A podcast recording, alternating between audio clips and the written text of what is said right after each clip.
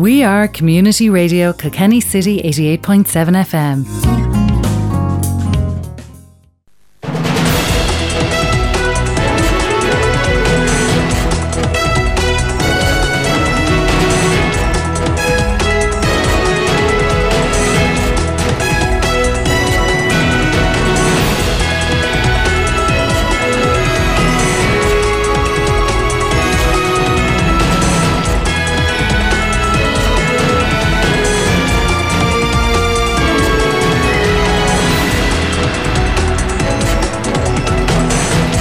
Very good evening and welcome to Friday Talk Sports.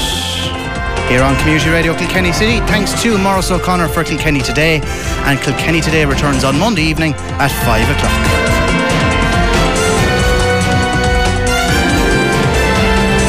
We're here until 7 and it's hurling, hurling, hurling all the way.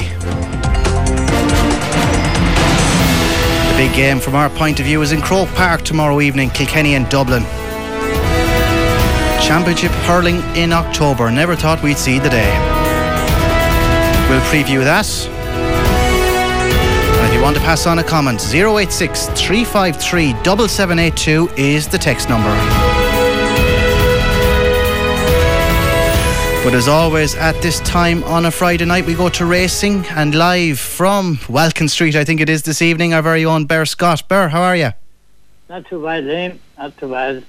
And we had a, a full day's race again. Down Downright was on this afternoon, and of course Dundalk was in full flow up there. Started at half four.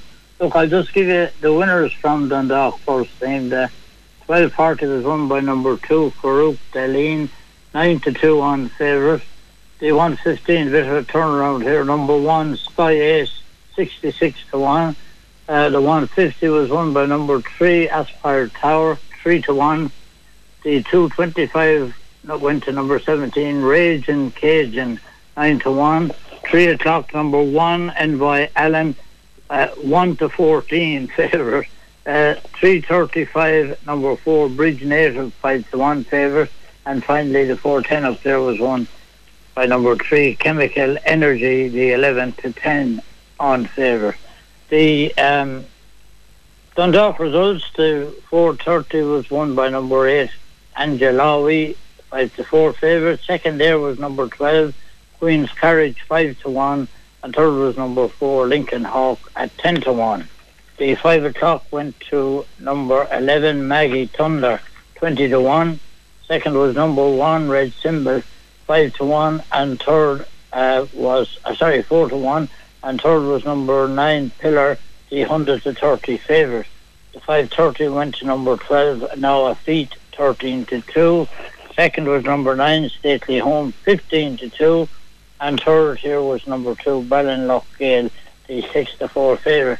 And the 6 o'clock, which is just finished, I can give you the winner there. It was number 3, Fastnet Crown at 11 to 2.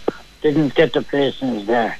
But there's four races remaining tonight on the card, Liam. All handicaps as usual on a Friday night. All fairly tricky, but sure, look, we, we don't have to tell you that. the six thirty, six thirty is over a mile. The usual fourteen runners here.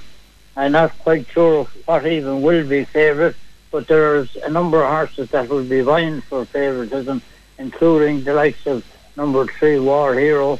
Also, well to the fore in the Benny will be number eight, imposing Supreme, and another one up there with him is number two Raphael. Now, look, it's anyone's guess. Um, fact, the number one has been running very well recently on turf. Uh, hasn't won on the all weather, and that's the one thing that put me off. The draw, I've always mentioned the draw here, but look, the first two winners tonight in Dundalk were drawn uh, 14 and 12, so the draw shouldn't be too big of, of a barrier up there tonight. Um, maybe maybe imposing Supreme would be the one in the 630. Tom McGivney, the trainer, doesn't have too many runners uh, in Dundalk, and the ones he run usually show up well. This fella's been just coming to form, and uh, he might start favourite, but I think he might be the one to be on there. He might be worth a little interest anyway. The 7 o'clock, the Irish Injured Jockeys Fund Handicap. Uh, again, this is over a mile and again it looks tricky. Again, Brian for favouritism here will probably be number nine, Fall for a Kiss. Also number six, there that's uh, Eye of the Dragon, and uh, number number four, Chagall, which was a winner up there not too long ago. Again, the draw will probably play a part here. Uh, number seven, Ra- Raffaello, William McCreery's runner, uh, had a good run the last time. That was about two weeks back, and it looked like a horse that wasn't far away from a win. I think we'll stick with Willie. He's, he's had a couple of winners during the week, so his horse was obviously in form. The 730, six furlong handicap this, as usual again, 14 runners. The favourite here will probably be number four, a step too far. This fella, would you believe, is on a seven, seven timer. He's won his last six.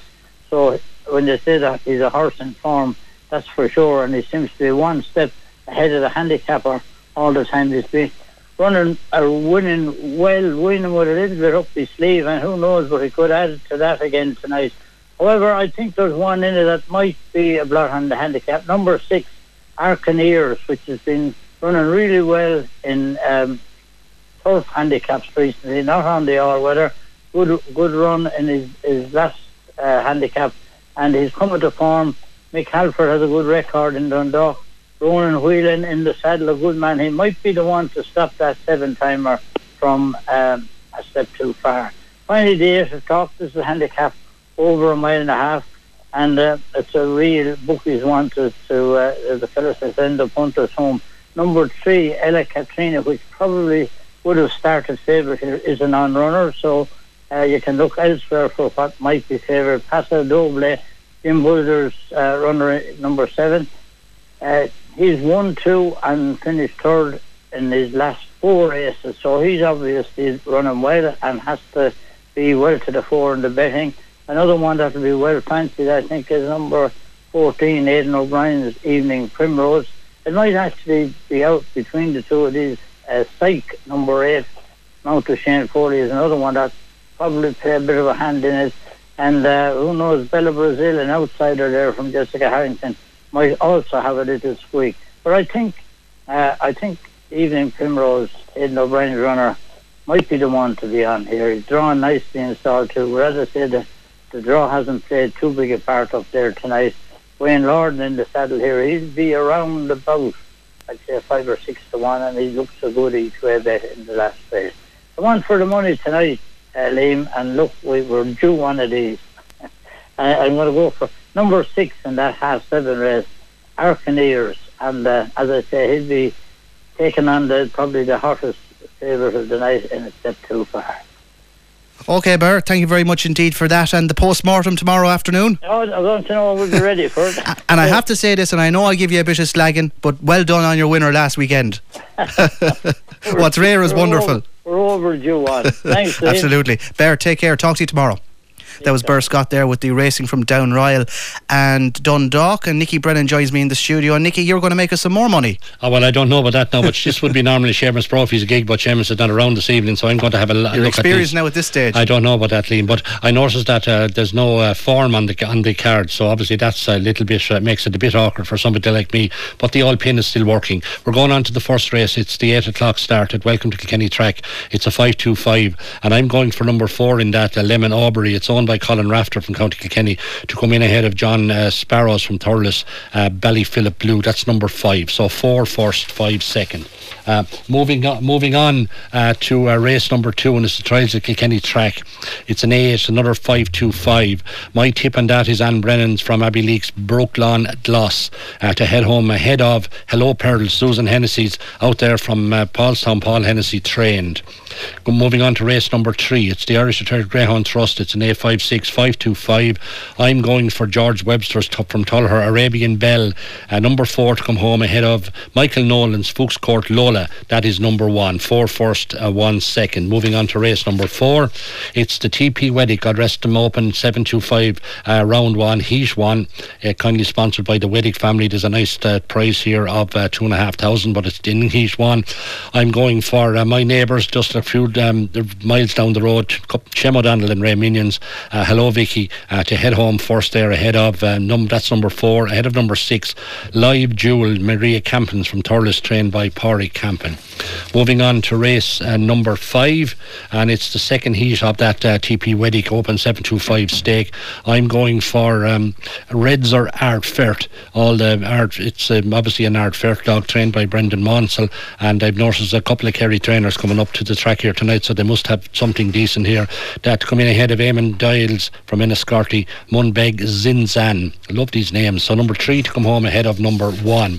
Moving on to race number six, he three of that stake going for Upward Peril, like a dog uh, from John Fanoog, John O'Connor from Finoogan, County Kerry, trained by the well-known trainer Owen McKenna. So he's not coming to Kilkenny just for the sake of it. He wants success to come home ahead of number three, Glenlara Rosa. It's a Liam Kirby and Meredith Barry uh, owned dog there. Moving on to race number seven, and it's the Irish Greyhound uh, Trust A4. It's a 525. I'm going for Billy Murphy's uh, Ascot Kim number six to head home ahead of number one, uh, Gort Kelly Lola Andrew Murray from Thurles. Moving on to race uh, number eight and uh, that is the um, it's an 11,000 uh, Kilkenny track stake. This is some serious money here. The winner gets 5,000 and a trophy. And the first heat of that is uh, is on tonight. So clearly there's some serious dogs here. And all the way from Cork, I'm going from Ministers Cross at Conguiney from Mealing, County Cork. That's on the Kerry border uh, to head home. Number five ahead of number six, Canis Highlands, Portlaoise, Ribera Rodney. Uh, there, that's the moving on to race number eight. It is the second heat of that stake, and a couple of good dogs in this this year, but I'm going for Town Hope. It's a Carlow dog, Sean Dooley. You've seen it coming up here a number of times to come in ahead of uh, Matthew Burns, uh, trained by Brian Ellard. Phil Till. I think that dog won in Kilkenny, or came second in Kilkenny uh, last week. And moving on to race number 10, the second last race of the night, it's Heat 3 of that particular stake. I'm going for uh, a Carlow dog again, Carlow Mack, a syndicate down in Bagenalstown there, and come home ahead of uh, Roisin Walsh's Mysterious Lola. That's number four. So two and four in that order. And finally, the last race of the night, heading up towards uh, 10 o'clock, Heat 4, it is uh, number number two Boyle Sports Bingo. It's the Boyles from County Down, some serious Greyhound Mendoz, trailed by Paul Hennessy, our own serious trainer out from Gowran, to come in ahead of uh, Syndicate from Fethard, Rocket to Fethard, Carol Ramsbottom train, number four, so two first, four second, and that's your Greyhound racing tonight out in the, in the James's Park. Okay, Nickey, thank you very much indeed, and you'll be leaving in the wheelbarrow cash after nine o'clock tomorrow morning? Yeah, I'll be, yeah, sure, I'll be able to spend it all going to Croke Park to the match tomorrow. okay, Nickey, thanks very much for the moment. Pat Treacy is here, and we'll be hearing from Richie Power a little bit later in the programme as we look ahead to the weekend's hurling. Not to mention Kilkenny and Dublin tomorrow in Croke Park, and that's a, a 3:45 start. We'll preview that. And Barrie Henriques will join us in the last segment of the programme to reflect on the life and career of Nobby, of Nobby Stiles, who sadly died today. But up next on the programme, we'll be talking to GAA correspondent Damian Lawlor. Stay with us. We are Community Radio Kilkenny City 88.7 FM. We're just coming up on 20 past 6. 086 353 7782 is the text number. We'll be looking ahead to all the rest of the hurling action in a few minutes' time. But first, um, Damian Lawlor, well known in GAA circles as a correspondent, has uh, come out with a book in the past couple of weeks when the world stops watching life after the game and it focuses on sports stars after they retire. Damian, a very good evening to you. Good evening, Liam. How are you? Not too bad, not too bad. So tell me, where did the inspiration for the book come from? Uh, reading interviews, I suppose, of, of GAA players and other sports players, um, how they found retirement, but leaving the WhatsApp group. Um, that's where the idea came from. Mm. How they told their managers, families, uh, teammates that they were that they were going to step away from the sport that they'd grown up with or competed in for nearly a decade or over, and that they managed to get through all those things, but that leaving the WhatsApp group was the hardest thing they had to do. And I looked a bit deeper at that then, and I just saw that maybe their whole identity for the last 10 years has been wrapped up in that little WhatsApp group and all their friends, their, their reason for performing, the, the diet, the nutrition, the gossip, everything was around that little camp. And I suppose having read two or three interviews from high profile players, it puts a seed in the mind to, to go and do a book like that. I've been thinking about it for five years and then I finally got off my arse last winter and yeah, and I suppose the leaving of the WhatsApp group, as you touched on there, it's almost like signing a resignation in a job. Well, that's it. Your it's your identity theft as well, Liam. Like, I mean, think about it for a second, right? If you're you're an intercounty hurler or intercounty footballer now these days, uh, chances are you've been playing since you're six or seven. Uh, you'd come up through the underage system. Maybe at 14, 15, you're in an academy, development squad. You're brought in. You're playing school. You're playing college. You're playing 21 minor, playing senior. Then you're going to give maybe for good enough, maybe 10 years senior, and uh, maybe if you hit 31, 32, you're you're pulling out of that. Then so from six years of age up until 32, you've always been about the win, the game, the performance, the scoring, the, the, the not scoring if you're a defender. And every conversation you have, your whole identity is wrapped up in that sport. And I think it's very, very wise for people as they hit 30 to have a plan B, to go back to college, to get some work experience, to have a, an interest in life outside of sport. Because uh, too many don't, and it, it creeps up on them, Liam, and then you're you're left to wonder, what do I do with myself now? Who who am I now? Um, the people that you've grown up with have sacrificed a huge amount for you. What do you do then? Because the team doesn't really be bothered about you anymore because you, you've you've you've left. You've done your job for them. Mm, and that feeling of it all coming to an end, and for most people, not even halfway through their own through their lifespan. Yeah, but you're even he's got a third through, you know, for a lot of people. And the only thing is, like, uh, the, the book probably focuses on 16 athletes, and it probably takes in four or five professionals, consultants, psychologists to try and make sense out of all the findings in as well. And I do find that if you have planned well, there's skills you can bring. You can bring work rate, communication, leadership, resilience, all that comes from sport lean. You can bring them into the workplace as well. And from the GAA perspective, it's not too bad. And it's why I didn't focus too heavily on GAA players for this book, uh, because they've got the club to fall back on. And then secondly, they've been working away, probably amateur players, most of them have been working be it in the farm or the classroom, mostly teachers now. So they have a good grasp of grassroots reality. But if you're in, like Donncha O'Callaghan was saying to me, part of his chapter, he went for take a leak one day in the bathroom. He saw his urine was was was yellow. The first time in 18 years he had been dehydrated. And then another night he went down to his mother-in-law's for dinner when he was retired, and um, he tried to send, send forward a menu whereby six ounces of steak or green vegetables this or green vegetables that, and his wife just took a look at him and said, "Would you cop on? You're no longer a player. You don't need to keep doing this." So you become institutionalized, Liam, and I wanted to look after all the various stories, and every single story is different. That's the glory of the whole thing. I was worried about repetition for a while, but it didn't have to be. Mm. Um, they're, they're, all different stories. Yeah, and aside from that, did you notice any other trends or themes? I know you said they're, they're all individual stories, but is there anything you know in common between them all? Um, is there anything in common between them all? That's that's a really good question. I think they've all been obsessed with getting to the top of their game. They've all put their life into it. Um, they do have a little. Some of them, not all of them. Some of them do have a little bit of doubt when they leave, but that resilience that kept them going as a sports person comes back to help them um, with regards to retirement. And I think a lot of them have stayed in sport as well. They would have that in common. So, like very, very quickly, Liam, I did four soccer players: Niall Quinn, Kevin Doyle, Shane Supple, Paul McGee. All four stories completely different. Rugby: Marcus Horan, Donncha O'Callaghan, Tommy Bowe, and Trevor Hogan. Wildly different outcomes there. Uh, four women as well, female sports people: Nikki Symmons, Lindsay P, Sonia Sullivan, and Gráinne Murphy, the swimmer. Again, all different paths. And then I took the individual athlete: Paul Flynn, Dublin footballer; Paul Carberry, the jockey; um, Tom, uh, Gary Murphy, uh, the golfer; uh, Kilkenny man, and Darren O'Neill then not too far away from your borders over there in, in Paulstown, the boxer. So like all different outcomes, all different stories, but they would share a lot in common: resilience, uh, work ethic, pride in themselves, and leaving nothing to chance in terms of preparation afterwards. But it's taken some of these people a long, long time to get back on their feet after retiring. Hiya, Damian. Nickey Brennan here. I'm listening to you patiently there. Nickey, I was wondering when you you come in. I was waiting to hear your voice. No, I won't. I won't hold you. I won't hold you because I know you're you're heading off ac- across the, the no to do something else. But Great. I was doing an exercise in Laois a couple of years ago, and I interview I interviewed as part of a strategy for Laois inter-county players. And the one thing they actually said that their pals at during their all their years were other members of the inter-county team. So when they move away from the inter-county team, they almost have to reacquaint themselves with the lads in the club because they weren't pally with them at all. So from an amateur player point of view, that's a huge. Take Kilkenny, how successful they've been over the years, going away on holidays together uh, yeah. with their partners and wives and that, and suddenly they're not on the panel, and you have to fend for yourself. That is a huge personal change in a person's life. It is, Nickey, and then you go back to your club, and let's be honest about it, Nickey. And I know that the club setup is is gone really professional these days, and I don't like using that word, but you know what I mean.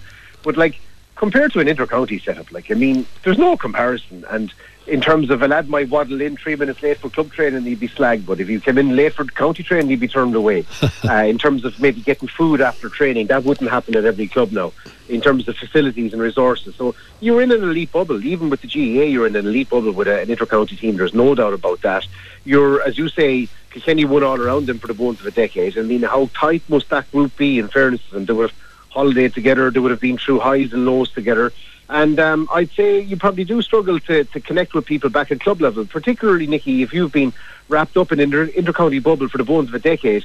You probably haven't got the chance to go back in and put it in at the club level, maybe in coaching and juveniles. You might not be aware, particularly in a town club, who these younger players are coming through. Suddenly, then you go back in, you take a place in the dressing room, and these guys are, are the, the young bucks on that senior team now, and you don't know who they are. You may not have a huge amount in common with them. And Paul Flynn, the Dublin footballer, was saying that it was a huge help for him to have the club to fall back on. But really, I think he was doing a lot of the coaching as well, trying to bring those lads on, Nickey. So that's maybe the way he connected back in. Mm. And Damian, you've been so used to roving the lines as a GAA correspondent yeah. over the past couple of uh, over the past couple of years. Um, speaking to the lads from the non-GAA backgrounds, was there anything that surprised you talking to them? Yeah, well, I mean, you're right, Liam. Like, I mean, that's the great privilege of my job. Like, I mean, Nickey knows me for a long time, like, and I always want to be close to the action, and I wasn't good enough as a hurler to be close to the top level action. Mm. Join the club. yeah, I wasn't good enough to be close to the bottom level action either, but never stopped me trying. So being on a, the pitch for an All Ireland final, like to give you an example, Eoin Larkin, every All Ireland G1, like I was nearly the first person to meet him, and he'd give you the old friendly look. You throw a microphone in front and you say, "How many is that now?" Eoin, you go five, six, seven, eight, and unfortunately for me, usually Tipperary we're, we're at the, the, the other end of the gun. The one in a row specialists. Yeah, unfortunately, and like um, from my perspective, the point I'm making is you're there the moment the final whistle blows, hmm. and Nickey's seen it all as a player, manager, president, chairman, everything, referee. But to be on that field is a privilege, and to share in that moment of a joy, and then to have lads coming after you and say, "Will you write my book, Damian, or will you help out here?" Well, like I mean, that's part of the reason that I did this book actually, because I would have felt guilty for losing touch with an awful lot of lads over the years, lads who were good to me as players and would have trusted me and we built up a good relationship and you you'd be in touch with them the whole time and then suddenly they're gone you don't need them as much anymore. It's a ruthless business. And that's part of the reason I did this book was to try and shine a light then on the afterlife, the sporting afterlife as well. And uh, I do feel that from a GAA perspective, to answer your question, Liam, um, yeah, we're we're very very different. I think you're never too far away from reality in the GAA, but for a, an elite soccer player, some of these guys they weren't even insuring their cars. Like the, passports were being organised for them or renewed for them, and everything had been looked after for them. You don't have that in the GAA, more or less. You might get a few bits of gear, or you might get a few endorsements, or you might get a holiday, but might get a sponsored car even these days you're not going to get a huge amount more than that. Or, or maybe Lar Corbett in his day when he was scoring three goals against G-Lads, he was getting steak dropped down to him from the local butchers. Uh, but that's as posh as they got in Tipperary, I think. So I think the point I'm making here is not right to compare the bubbles are there in GAA and professional sport. There's just no comparison whatsoever. Mm, well, the book is When the World Stops Watching Life After the Game. Damian, we wish you well with that. Lastly, before we let you go, from our own point of view, we have Dublin yeah. on the horizon tomorrow. Yeah. Did you see enough from Dublin last week against Laois to make us feel worried? No. Uh, you got two debuts there, uh, young Wallace and is it Eoin Cody, Nickey? Right. Um, yeah. He's That's coming right. in there. Yeah, he's coming in there to play as well. And like I think you're exceptionally strong, actually. Like probably up to number nine. I mean, there's firepower on your bench to bring on. Uh, there's a couple of gaps in the forward line, in my opinion, but that's to be expected. And uh, I think you'll have well enough for Dublin. Um, I haven't seen you for a while now, to be honest about it, but I still feel with ourselves either. We yeah. haven't seen ourselves either, uh, Damian. I know, Nickey, it's mad, and I'm just looking at the pedigree in that team. Like, I mean, uh, even with the likes of TJ and Fennelly up front alone, would beat most inter-county defences, and I think that there's enough strength all along. Paddy Deegan at six, and, and I suppose Pádraig Walsh beside him would be interesting. Huw Lawlor at three, your debutant in the corner. So looking forward to seeing it, and I think you'll beat Dublin tomorrow. Uh, I think Galway will, will will not have enough for Wexford. I don't know what you think. Um, I, the shock of the weekend, if I was to call it, I think Waterford have a right chance against Cork. I think any Liam Cahill team, if he's had enough time with them, will work their arses off, and I think they could outwork Cork in simple, even though Cork attack like to pick off scores. Uh, as for Limerick and Tip, I do personally feel that the winner of that one could go all the way. I don't know if Tipperary have got a huge amount of respect nearly for being reigning champions. I think a lot of people fancy Limerick to win this one. I'd have to go with my heart and, and back Tipperary, but there's a couple of surprises there in that tip team. I'd say could be announced later on tonight. Maybe will John Maher, the footballer, make a debut? Um, will Paul or Alan Flynn from Kiladangan, the county champions, get in? And look, isn't it bloody great that we're having these conversations anyway, just a few weeks out from Christmas. And. I know. Nickey, you've been through the whole thing, and you thank God you've come out the other side. And if we can keep safe doing this, it's going to give people a bit of a lift over the winter time too. Thanks, Damian. Definitely, Damian. We look forward to it. Really appreciate you uh, taking the call, Damian. We'll talk to you again soon, I'm sure. Anytime, lad. Thanks a lot. Thanks a lot. There, that was Damian uh, Lawlor, there, GR correspondent and RTE radio presenter, and Pat. Uh, we'll look at it in a bit more detail in a few minutes. But your initial impressions on that team? Kilkenny team. Yeah. Uh, I'd be happy enough with it. Yeah. And uh, there's a good strong bench there, and uh, there's a good balance to the team. It's a great opportunity for uh, lads to to uh, stake a claim to the to the the jersey. Kieran Wallace deservedly in getting his chance. Uh, Conor Delaney cornerback. I think he can play practically anywhere in the backs anyway. Uh, Richie Reid at wing back, big day for him. Um, uh, uh, then the forwards are more or less uh, what we expected. Eoin Cody, he and uh, you know he has uh, Colin Fennelly there and TJ Reid who he played with uh, all the uh, all through the last few years, and uh, Billy Ryan. They're all the players that are playing there have all shown great form for their clubs. Mm. That's the that's the one thing that's sticking out, and uh, the, the, the bench is very strong as well. Anyone can any of them can come in there, and uh, they're, they're the most experienced players are nearly on the bench, if you like, which is uh, you know a good sign for Kilkenny. Nickey, I know you're a fan of Eoin Cody. Delighted to see him in the 15. Oh, yeah, absolutely. Well, look, this was a debut that was would have happened earlier. I think if you know if things mm. had been different. Uh, delighted to see him there. I think he's uh, he's been shown well in. Uh, in challenge games. Look, I think the other thing as well is uh, Pat just alluded to it. TJ Reid, Colin Fennelly, Eoin Cody. They know one another's play now so well. Uh, but we don't want to put too much pressure on the child. He's still a relatively young guy. But I'm, I'm glad, look, I'm glad to see the two Cormer lads at cornerback. They both were outstanding during the year. Mm. And I think Pat has put his finger on as well. You can have Connor Delaney actually in any of the seven positions there. In fact, we have, we thought he'd be maybe left half back on the basis that uh, maybe Joey Holden, who was probably un- very unlucky not to be here, or maybe Darren Mullen. And the other thing as well is Paddy Deegan and Pádraig Walsh are switchable also. And Paddy Deegan can go cornerback and Conor Delaney can go out. So there's a, there's a fair bit of flexibility in defence. Now, Richie Reid is left half back because we thought maybe Killian Buckley wasn't going to make it. Um, that's good. Now, he, what much hurling he's done since the since the Borough lost out in the final, I don't know, but um, he obviously is, it's a thumb injury, so hopefully that'll be okay. But look, it's a, on paper it's a strong midfield, and look, the forwards are more or less as we they, they were what we expected it to be. So there's no surprises there. So look, it's on it's on selected lines. Look, it's probably only fair to comment that it's the first match that I've seen Kilkenny. Paul uh, Pat will correct me here now, but it must be the first championship match in a long number of years that Paul Murphy is not starting wearing number two. Mm. And um, I don't know how many years it's going back. Now I, I've no great argument with it, and I'm sure Paul doesn't himself. But I, it's it's it, but it is important that he's there in the panel because he, he's not just a, still a great hurler, but he has great leadership, and I know he'll be the sort of guy that will certainly be able to talk to the likes of Kieran Wallace and, and, and give him the sort of encouragement that a player of Paul's stature w- would be valued. Do you think it's the right call, Pat, to leave him out? Um, well, look, it's uh, whatever is uh, on on in training, and Paul is uh, uh he was only back from the Lebanon uh, after such a, a long extended um, period there, and just got the club games in. You know, so I mean, they know what's going on in training, but. Um, the other thing is, there's it's a long time since there wasn't. would I be right to say the James Stephens player? Yeah, that's very true. Uh, sorry, sorry, sorry. Thanks for bringing now. that up. Yeah, yeah, yeah. there's not a, there's not a James Stephens player actually on the panel. Yeah, but, I think, but oh, there is Conor Browne. Take Conor Browne out. Correct yourself very yeah. quickly there now, or I'd be getting a clip of the ear. Um, yeah, Connor Brown, who, who, to me is still very good. Look, to be fair, Niall Brazil, I think is injured. Luke Scanlon yeah, is I injured. So, yeah. so to be fair to them, there's a couple of those mm. lads are very, They're very close. They are now, to mm. be fair.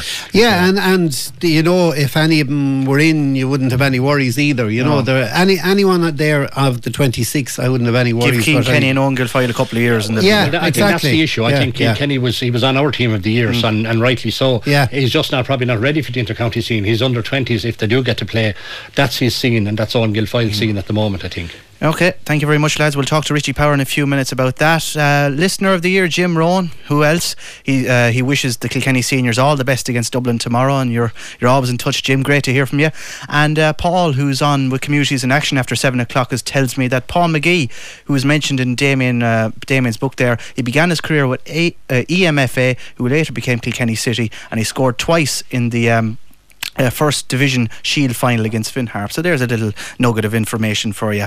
Um, looking at some of the rest of the sport, well, Barrie Henriques will join us a little later to discuss the death of Nobby Stiles. He died at, 80, at 78 years of age, the former England World Cup winner and Manchester United play, uh, Manchester United player. So may he rest in peace.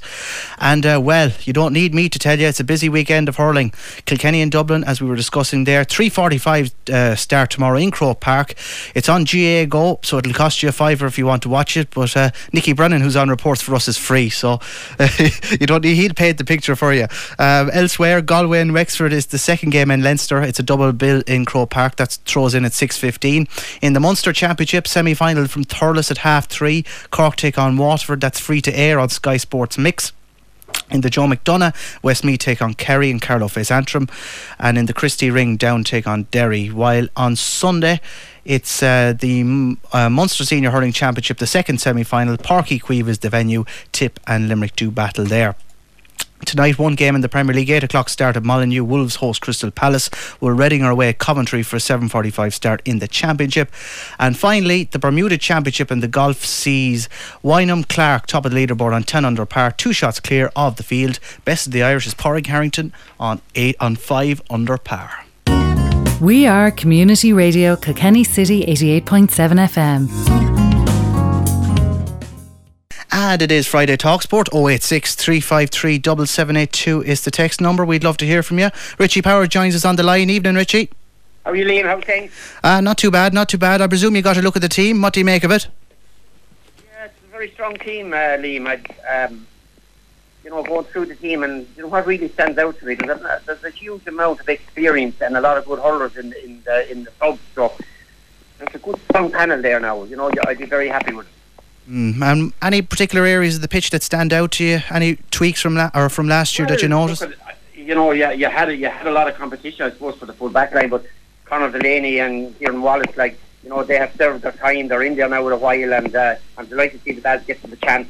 Joe Lawler, like was I suppose he was a start for full back. Paddy Deegan was going to be on the half back and led the wing or or, or, or centre. Um, you know, Richie Reid have really, you know, he have waited a long time for this chance, so it's a big day for him. Centre field is strong, our half forward line looks strong, you know, uh, particularly like in the air, I think we're going to be very strong along the half forward line. And uh, Colin Fennelly brings the club hurler into, into, into county. You know, that team, that team will take a bit of beating tomorrow evening. And Killian Buckley, he must have been doing well in training. He had a thumb injury, and uh, I have to say, a bit of a surprise to see him back so early. Yeah, look, he was going well with uh, with Dicksboro early the year, uh, Liam, and um, you know the word was like that he had an injury that he wouldn't make this game, but obviously, like the, the guys watching him and train must be happy enough with him. Yeah, yeah, and I mean he is a, a certainly a, a, presence in the middle of the field. And Eoin Cody, corner forward, about time. Oh, then look, at we all we, we all felt ourselves like that. This this would be uh, he was a step he needed to be included in the six forwards. You know, he's a he's a, he's a serious talent and. Uh, you know, it's grand to see, like, what had we? We have probably four new faces championship hurling. Would I be right in saying that? Mm, yeah. Starting. Mm. And you know, so mm. look, at, really looking forward to the game now tomorrow evening. Um, like it's an unbelievable weekend of sport, uh, Liam. You know, tomorrow it's just non-stop sport all throughout the day. You know. Mm. But we'll be looking for a bit more than last weekend. And you know, was the lack of an Allianz League maybe shown in the quality of the two games? Well, look, probably looking back on the two games, Liam, uh, I would have said like that both teams, you know, Dublin and uh, and Limerick, both of them hold a lot better the second half, and you know we can't forget that. Like these guys had a game under their belts coming into this weekend, and it will be a help to them. In my opinion, it will be a help, you know. But look, hopefully we'll we'll get, you know, a little bit more uh, competitive stuff this weekend. With the, you know the series games out there this weekend ourselves, ourselves in Dublin, Wexford. Uh, the word is coming from Wexford that Wexford are super fit. And uh, you have Wexford and Galway tomorrow evening, you have Cork and Waterford, and you have Tip and Limerick. Like, it's, a, it's a massive weekend like, of matches. Hmm. And Pat, with Dublin, did they show you enough last week to show any danger? I mean, apart from the two goals, were they creating that many goal chances? Should our fullbacks be really worried about them in that department? Well, you always have to be worried about famous last words and all that. Yeah, yeah. uh, yeah. Well, look, you, you, can you can make that argument, but Dublin uh, went and beat what was in front of them, and uh, it's uh, they're going to have a you know a completely different, um, if you like, mindset coming in against Kilkenny. A kind of a, a certain amount of fear and a certain amount of confidence, and and, and that, and uh, as they look to have the game under their belt as well. Kilkenny will have to be ready for that and have to be, you know, the Dublin are very pacey and all the rest. And you, it's it's like any game. You have to start right, and Kilkenny have to start right against Dublin. Mm. Dublin are, are, are, are dangerous, and uh, again, Dublin have plenty of. Uh, good players on the bench to come off, come on as well when they're needed. They went for pace and all that sort of thing last weekend, and I expect more or less the same. Uh, maybe uh, Dylan might start this weekend. He has a goal scoring threat, no matter what. And uh, but uh, you know, I never take anyone, any other team for granted. They're there, uh, they're there. You have to take them on. You have to beat them, and uh, Kilkenny will just have mm. to be mm. in the right frame of mind for it. Do you think, Nickey, the test that Dublin got last week, as as weak as it was, will maybe give them a slight advantage or maybe a bit co- more confidence within the camp? Does that play a factor at all? Look, the game is always good, and the championship match is always good. Kilkenny had a couple of challenge matches, and I can, I'm absolutely certain that the Kilkenny, uh, Kilkenny in training was extremely competitive because that's what Brian Cody would have wanted, and I've no doubt that the intensity in training would have been at least on a par with last week because we said it here on Sunday evening that the two matches that were on last weekend, what did, uh, what was it, something 76 score points yeah, between them all, Pat? Was there, there was uh, I mean, 60 scores and 17 yeah, white, so yeah, that many. Martin Breheny mentioned that in the in the Irish Independent uh, during the week. I mean, we, you know, that's not that's not natural hurling as we know. The competitiveness of teams and the physicality and the robustness shouldn't be allowing that amount of scores to take place. And I do think as we get on week on week, I think it is going to be seen to be more competitive. I know the lack of games is be a factor in whether the, the players will have the intensity, but you will see an intense game. In fairness, at the weekend at a different level, and that's why I think while it's a help to Dublin, I think Kilkenny will not be found wanting because these players have come off a good club campaign in Kilkenny, and I think they'll have really pushed it in the last couple of weeks. Yeah, because Richie, at times in those two games, they were challenge game standard. Yeah, absolutely, and and you know, you know Liam, I hope for the for the whole championship that we have uh, some right good hurling matches this weekend because if this weekend is, is, is as disappointing as that weekend, you know, people will lose an awful lot of interest in this championship. They'll be starting to ask themselves, should have should have gone ahead, you know. Yeah. Hopefully, hopefully that we will have real competitive games this weekend and that they'll really worth watching. Um, I would agree with uh, what Nickey said there. The one thing, the one thing about Kilkenny over the years is they they're able to come in after a long layoff and, and get up to gear like straight away because the training is so intense and and uh, the training matches are like championship matches and I think that stands to hugely like just a penny more so than a lot of teams. A lot of teams find it very hard maybe to get up to that level uh, straight away. It takes them a few games to get up, but doesn't have, does, I don't think it worries Kilkenny. Mm. And the other game in Leinster, Richie, Galway and Wexford, have we any idea where those two stand? Well, look at look at it. Looks like from what I'm hearing that uh, the two Burkes are missing uh, from from the Galway team. Uh, both of them are out injured, so it looks like Jerry McInerney will probably wear the number three jersey and and Joseph Cooney, I say, is going to be centre back for them. Uh, that's that's the, the word that I'm getting, and and uh, my colleague that works with me, Larry Murphy, tells me that Wexford are su- uh, super fit. Uh, had a couple of problems with injuries, but uh, he thinks they're they're in good shape coming into it. So I would expect that to be a right a right uh, a right good game. Mm. Hopefully, I'm right. And Pat, one team we're talking about league standard. One team that may have liked to have a league and a few games under their belts is Wexford. Yeah, I think Wexford would have been very disappointed that the league didn't go the the, the whole hog, and uh, because uh, they were they were geared to have a, a real cut at that. Wexford have to win tomorrow evening, I think. You know, I think yeah. they have to win it. But I, am not sure whether they can or not. That's another day's work.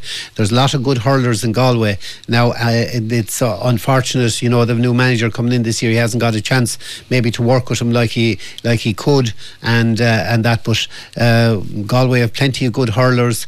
Uh, they won the, the Light Croke Park as well. And uh, that game can go either way Yeah, because let's not forget, Nickey, there was a period last year where we thought Davy Fitz was near the exit door there.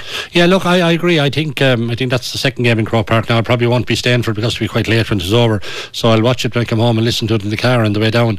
Look, and I think it's um, I think it's Galway have a good chance on this. I think this is far from a, a foregone conclusion. I think the fact that we Pat is right. I think the fact that we haven't league matches. I think the form going into a lot of these games is a little bit unclear, and I think Galway will be. I think they'll be well up for now. I think the loss of the two Burkes is huge, now I have to say. So I think I'd, I'd probably go on balance, maybe marginally with Wexford, but it wouldn't surprise me. I think Galway win it a right chance here. Is the loss of the Burkes fatal, Richie, or are you still giving Galway a s an edge? Well, look, at uh, definitely um, there would be a huge loss to Galway, uh, Liam. You know, uh, David is, is, is excellent. He has been very, very good full back for him in the last uh, in the last couple of years. But the only thing about it is, you know, Joseph Cooney did come back to centre back two years ago in an All Ireland semi final, and he was very, very good in, in that position. And, and the feeling is that his his, his, his best position. But look, at there will be a big loss. Uh, Is Liam Ryan is Liam Ryan fit for Wexford? don't know that, Pat. Because uh, remember he wa- he he picked up an injury well earlier in the year, but it was serious enough at the time, you know. Yeah, look at. I say the one thing that you know, Wexford might have had is their county final was probably one of the first county finals uh, to be played, and uh, probably knowing Davy, he has he has had them together quite a bit, like you know. But uh, it is a big game for Wexford. There is no doubt because this this panel of players have been together there now with a couple of years, and it's, it's like you know you have to come and deliver at some stage. And this is probably the year that you, know, you would be saying that about this Wexford team. Uh, there's a man in Callan waiting patiently, so we shouldn't keep him on hold too much longer. He wants to go for his supper. But uh, the games in Munster, Tipperary and Limerick, Richie, two big sets of men there. It should be a cracker, shouldn't it? Absolutely. Look at it. Uh, it's, it's, a, it's a series game be looking forward to Sunday evening, and hopefully we'll have three right good games. Uh, uh, we'll, we have to watch the three right good games before that. But uh, look at, I, I still feel, you know, Limerick, Limerick are going to get better in my eyes. That's the type of hurlers they have. That, you know, as they go on, they they get that bit better. But their half hour line to me is the line that if you're going to bait Limerick, you're going to have to. You're going to have to get the better of them three guys across the half hour line. They scored 12 points for play last weekend. That was a serious return, like. But uh, look, at it's it's a it's, it's a massive game. You'd have to say the fact that Limerick have this game under their belt is probably a bit of an advantage to them. So it all depends how Tip will, you know, will start this game and what they look like. But look at it, it's a serious game to look forward. How would John Kiely have been feeling Monday morning, Nickey? Uh, I personally, I think Tip and Cork will win the two matches tomorrow, but Okay. I think Limerick could still win the All Ireland. You, okay, right. Do you agree? Uh, Tip Cork Munster final, possibly. Although Tip have uh, won most of their last uh, their last few All Irelands through the back door. The Munster champions haven't won an All Ireland Yeah. with a good while. Yeah, true. You know, No, no, but uh, anyway, we'll. We we wait and see. But actually, it wouldn't surprise me if it is a, a traditional Munster final, as in Cork and Tip. Yeah. And Richie, will you would you give Waterford there a chance? I surely would. I surely would. Like um, they, were going very, very well under Liam Cahill, like at, at the start of the year, you know, and and they, they have a few new players, um, you know, in the starting fifteen. Looking forward to seeing this young Hutchinson. Like he, he me set the the whole championship down in Waterford alive. Like he's, he's a very, very special talent there, I reckon. So look, I, I, I would give um, I give Waterford a real good chance. Okay, Richie. We'll talk to you over the course of the weekend. Thanks for taking the call. No problem, Liam. Thank you. And just in case you didn't catch the Kilkenny team in goal is Eoin Murphy, the full back line Conor Delaney, Huw Lawlor and Kieran Wallace, half backs Pádraig Walsh, Paddy Deegan and Richie uh, Reid. In the middle of the field, Killian Buckley and Conor Fogarty. Half forward line John Donnelly, TJ Reid and Walter Walsh. And the full forward line is Billy Ryan, Colin Fennelly and Eoin Cody. Right, coming up after the break, the one and only Barrie Henriques reflects on the life of Nobby Stiles. Stay with us. We are Community Radio Kilkenny City 88.7 FM. Text in on 086 Why isn't Darren Mullen on the match day squad? And uh, sure, well, only Brian Cody knows that. Barrie Henriques, evening to you.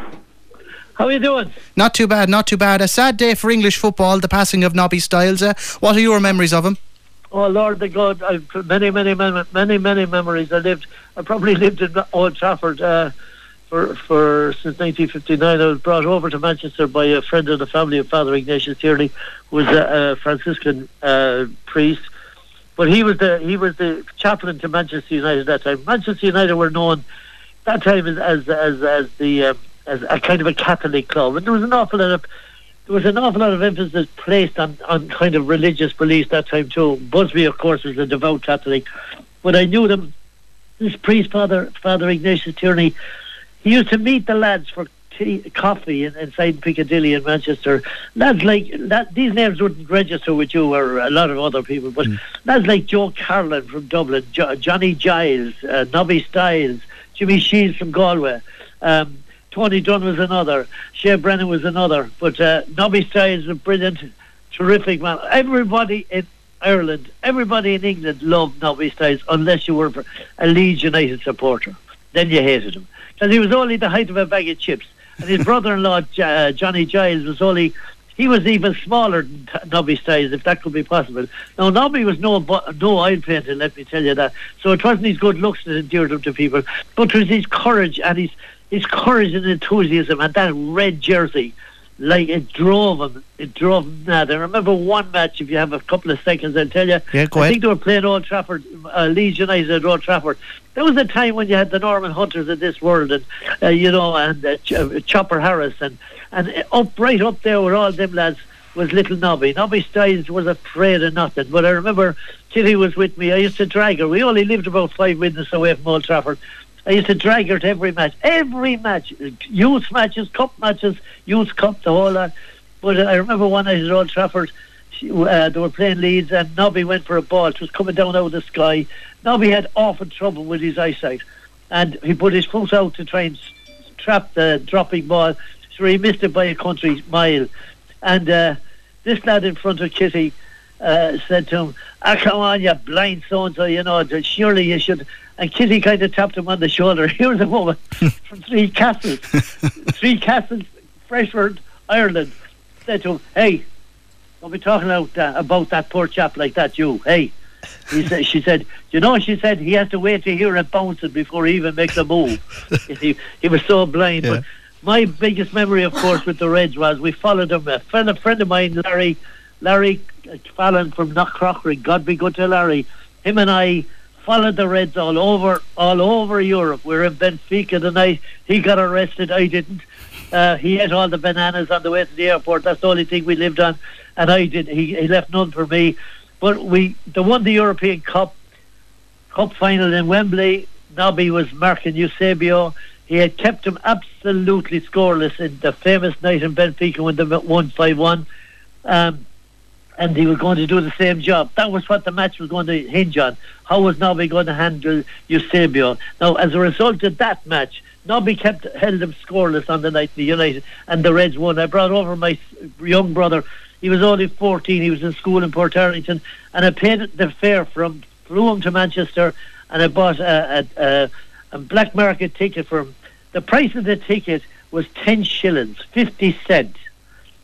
I got it for a fiver and so it was a great deal.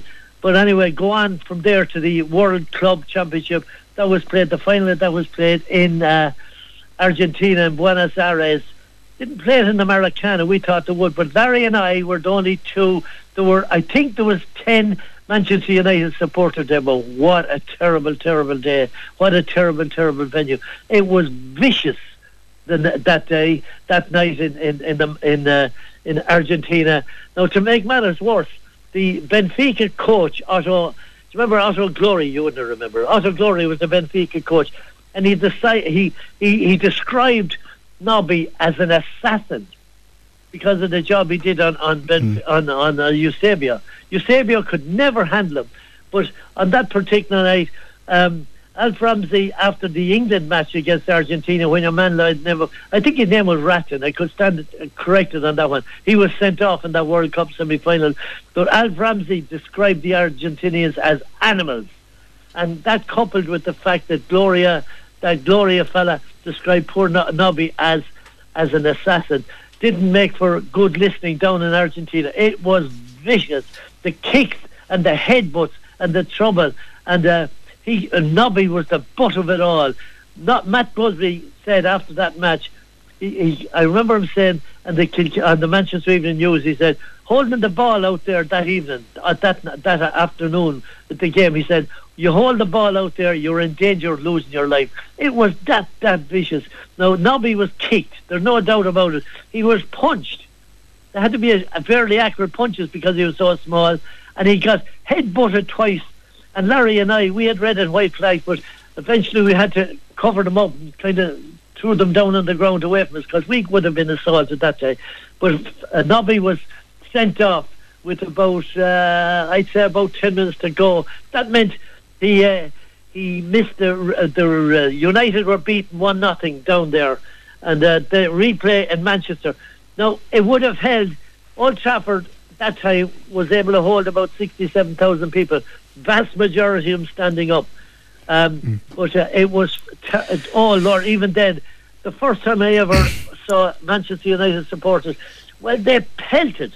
They pelted the Argentinians with anything they could get their hands on. I swear to God, Liam, if there was empty, if there was small rocks in the place, or if they could get their hands on broken uh, uh, concrete blocks, would have hammered them yeah. because the the mm. Argentinians are yeah. absolutely mm, terrible. Mm-hmm. And Bobby Charlton was sent off that night as well. Imagine that. Bobby Charlton. Yeah. Oh, he had to go off because head butted and he got busted with a head. Okay, Barrie, the clock is beating us, unfortunately. I could talk to you all night. Uh, some uh, fantastic memories there on the late Nobby Stiles. And, he was uh, a great, great fella. He was yeah. a fabulous, fabulous warrior and absolutely. a great human yeah, being. Absolutely. We might check in with you again on Music and Sport on Sunday if you're around. Okay. Okay, Barrie. Take care. Thanks very much for taking the call. That was Barrie Henriques uh, uh, paying tribute there to Nobby Stiles. That's our lot for another Talk Sport. We're back tomorrow at 12 o'clock. Five hours of sport all the way with updates from Kilkenny and Dublin as well. Uh, Nickey, you have on at 9 o'clock? Tribute to, Chris, tribute to Christy Ring and uh, Mary Connor on Women in Sport. Tune into that between 9 and 10. Ceol agus Comhrá. Paul Brophy on the way with Communities in Action. Until next time, bye bye, take care. We are Community Radio Kilkenny City 88.7 FM.